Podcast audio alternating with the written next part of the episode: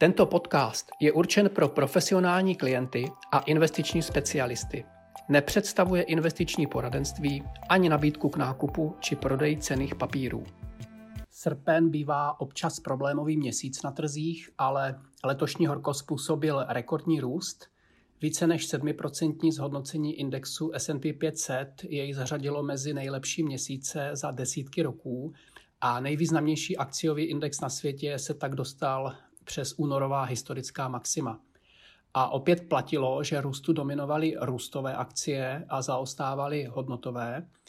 Díky dominanci velké pětky Apple, Microsoft, Amazon, Facebook a Alphabet ta tvoří 25% indexu složeného z 500 firm, tak je vidět zajímavý fenomén a to, že index je na maximech, přestože 314 akcí, tedy dvě třetiny co do počtu, je stále v červených číslech. Podobný vzor je vidět, nebo byl vidět i na globálním trhu. Index MSCI World přidal 6,3% v lokálních měnách, Evropa přidala 3 Japonsko 8 rozvíjející se trhy 2 a jedině Latinská Amerika byla v mínusu, pokud tedy zůstaneme u těch významných akciových trhů. Na dluhopisech sice rostly indexy rizikových high yield eh, papírů, a to přes 1%, ale nejbezpečnější státní dluhopisy naopak klesaly. V Německu, v Americe přes minus 1% s tím, jak investoři přesouvali pozice eh, z dluhopisů do akcí. Eh, mírný pokles cen dluhopisů byl vidět i u nás v České republice, kde byl impulzem mix důvodů, a to samozřejmě prodeje zahraničních investorů, eh, také vyšší inflace a eh, rostoucí zadlužení veřejných financí. Eh, z nejzajímavějších či nejdůležitějších událostí v srpnu zmiňme 90. narozeniny legendárního investora Warrena Buffetta, změnu v měnové politice americké centrální banky a vypadnutí ropné, ropného giganta Exxon, což byla před deseti lety největší společnost na světě, tak vypadnutí této firmy z indexu Dow Jones Industrials. A dále rozdělení akcí, takzvaný stock split u firm Apple a Tesla a s tím spojené nadšení investorů, zejména mladé generace, která objevuje spekulativní stránku akciového trhu skrze platformu Robinhood. U akcí Apple a Tesla proběhl tzv. stock split. Za jednu starou akci jste dostali čtyři nové u Apple a pět nových u Tesly. Tato skutečnost přilákala mnohé kupující a přispěla k růstu ceny akcí těchto firm. Je to zajímavý fenomén, protože když si 100 korun rozměníte na 5 20 korun, tak bohatší nebudete. Přesto mývá tato z hlediska hodnoty bezvýznamná událost vliv na cenu akcí právě díky vyšší poptávce, kterou to vyvolává. Svou roli může sehrát možnost koupit si akcie po celých kusech i za menší objem peněz, což je zpřístupní většímu množství drobnějších investorů. No a pak samozřejmě spekulativní transakce s tím spojené. Ale žádná hodnota nevzniká. Nicméně eh, tato skutečnost je, já bych řekl, poměrně bezvýznamná, protože dnes lze snadno kupovat i zlomky akcí, takže není nutné držet celý kus, pokud si chcete koupit akcie nějaké firmy. A za druhé, eh, cena akcie Tesly i po splitu byla kolem 500 eh, dolarů za akci, což byl právě u Apple prý příliš vysoko a důvod pro split. Takže jde hlavně o jednu z mnoha slabin lidského mozku. Tento krok měl ale i reálný finanční dopad, a to na složení indexu Dow Jones, protože jeho váhy jsou počítány z ceny akcí, nikoli v stržní velikosti firem. Takže třeba váha Apple se v tomto legendárním indexu, který vznikl v roce 1896, snížila, aniž by došlo k poklesu hodnoty. A protože jde o velkou firmu, tak váha technologických akcí v indexu, v celém indexu, jen touto událostí klesla z 28% na 20%, což je fakt hodně. Ale finanční dopad to nemělo téměř žádný, protože většina peněz je investována podle jiných indexů, hlavně podle indexu S&P 500, který je vážený podle velikosti firmy, nikoli podle ceny akcie.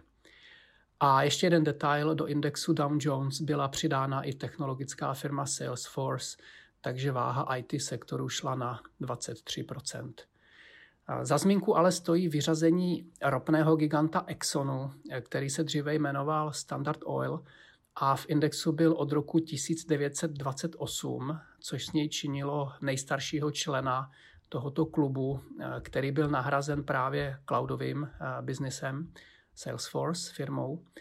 V roce 2013 se jednalo o nejhodnotnější firmu na světě, Exxon, o velikosti 446 miliard eh, dolarů při ceně ropy 100 dolarů za barel někdy v polovině roku 2014. Obecně energetické firmy tvořily 16% trhu tehdy a dnes je to jen 2,5% trhu, pokud se tedy dívám na relevantní index S&P 500. No a dnes největší firma Apple má tržní hodnotu 1930 miliard dolarů, tedy více než čtyřnásobek eh, největší firmy eh, před sedmi lety. Celkově změny v indexu Dow Jones Industrials eh, jsou zajímavé pro lidi, které akciový, akciový trh zajímá, ale z praktického hlediska se tím nemá smysl příliš zabývat. Zajímavější je změna měnové politiky americké centrální banky Fedu, eh, který chce místo eh, cíle, přesného cíle 2% eh, inflace, tak chce dosahovat svou politikou průměrnou inflaci 2%. No a tato drobná změna znamená určitou větší flexibilitu a toleranci inflace i v širším pásmu v současné době eh, podle vyjádření některých představitelů banky někde kolem 2,4 až 2,5 eh, než by začala banka svou měnovou politiku utahovat, a protože poslední léta tento cíl naopak podstřeluje a eh, vnímá, trh obecně vnímá větší riziko deflace než, než naopak inflace. Detaily zatím nejsou známy, tak se tím teď nebudeme nějak zabývat ale praktický dopad je ten, že eh, Fed by neměl zvedat sazby v očekávání, že inflace poroste, ale spíš až na základě dat, že inflace roste. Investoři si určitě pamatují, co růst úrokových sazeb a retorika s tím spojená eh, spolu s obchodními válkami eh, způsobili ve čtvrtém kvartále roku 2018. Tato změna může udržet pozitivní náladu na akciových trzích, i když varovné signály z přehrátí eh, se objevují na mnoha frontách, eh, nejen na vyšších hodnotách eh, na první pohled viditelných price earning ukazatelů, ale například koupit si dnes opci spekulující na růst cenu akcie o 5% je 3 až 4 krát dražší než koupit si opci na ochranu před poklesem o 5%. Nebo spekulující na pokles 5%, to záleží na té pozici. Tak by to nemělo být a ukazuje to hodně na nervozitu e, traderů, kteří musí třeba dnes akcie přikupovat, aby se zajistili proti opcím, které prodali a tím tak pomáhají k růstu cen. A objemy těchto transakcí jsou opravdu značné. Takže na závěr, eh, nízké úroky a absence negativních překvapení jsou hlavním motorem růstu akcí, které jsou již nadhodnocené proti historii, ale nikoliv pokud by úroky měly zůstat na nule velmi dlouho. Co se nezměnilo, je prostý fakt, že když roste cena eh, více než hodnota, tak roste i budoucí riziko a klesají, eh, klesají budoucí potenciál zhodnocení. A přestože se držitelé papírů mohou samozřejmě radovat historických, z historických zisků, což na trh láká další kupující a kruh se tak uzavírá, tak to činí trh zranitelnější k poklesům, což naštěstí není nic nového. Ale rozhodně to hovoří spíše pro obezřetnost, opatrnost, širokou diverzifikaci, tak jak jsme probírali v minulých dílech tohoto podcastu.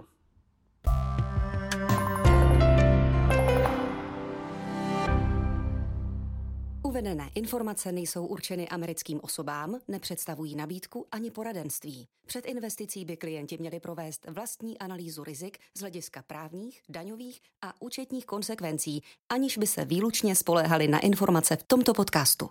Předchozí ani očekávaná budoucí výkonnost nezaručuje skutečnou výkonnost v budoucím období. Hodnota investice a příjem z ní může stoupat i klesat a nejsou zaručeny jak návratnost investované částky, tak ani případné vyplacení dividendy. Výnos u cizoměnových investičních nástrojů může kolísat v důsledku výkyvů měnového kurzu. Zdanění závisí vždy na osobních poměrech zákazníka a může se měnit. Informace o rizicích a další informace jsou zveřejněny v českém, Amundi Czech Republic nebo anglickém jazyce Amundi Asset Management na www.amundi.cz ve statutech fondů, sděleních klíčových informací nebo prospektech fondů. Žádná ze společností ze skupiny Amundi nepřijímá žádnou přímou ani nepřímou odpovědnost, která by mohla vzniknout v důsledku použití informací uvedených v tomto materiálu.